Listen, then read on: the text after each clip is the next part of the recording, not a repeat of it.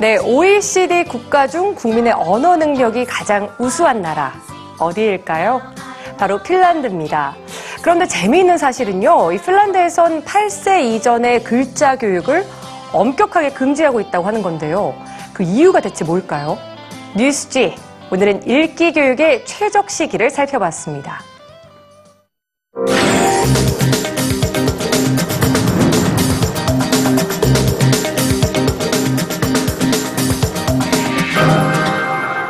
생후 3개월이면 수많은 소리 가운데서도 사람의 말소리를 구별해냅니다.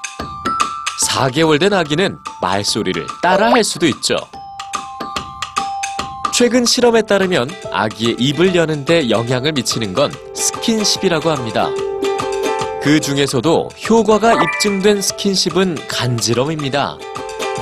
단어를 들려주면서 아기의 무릎을 살짝 간지럽히자 아기들은 단어의 소리를 따라 말했습니다. 단어의 뜻을 정확하게 알기 시작하는 시기는 언제일까요? 생후 18개월입니다. 그리고 24개월에서 36개월 사이에 단어 학습 능력이 최고조에 달하죠.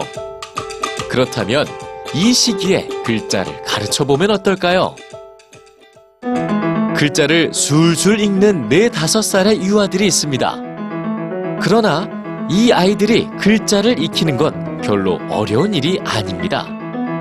글자를 그림으로 인식하고 외워버리면 그만이기 때문이죠.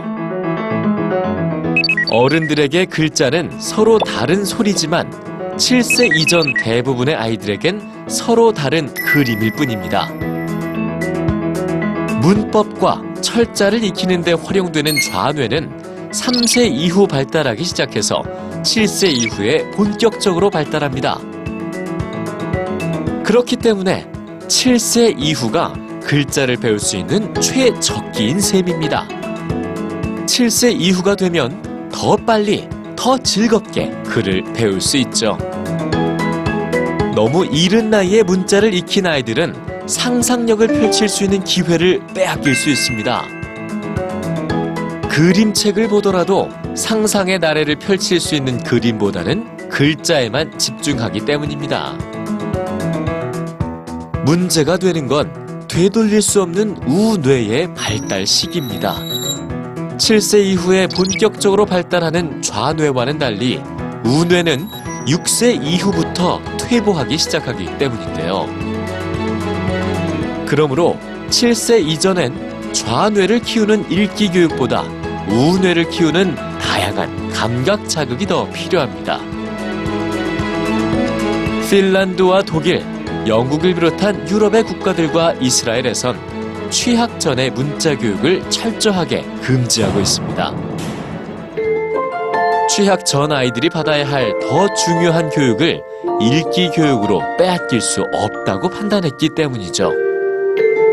0세에서 7세 아이들을 위해 뇌과학자들이 제안하는 최고의 조기 교육. 그건 바로 부모와 함께 보고, 듣고, 느낄 수 있는 환경입니다.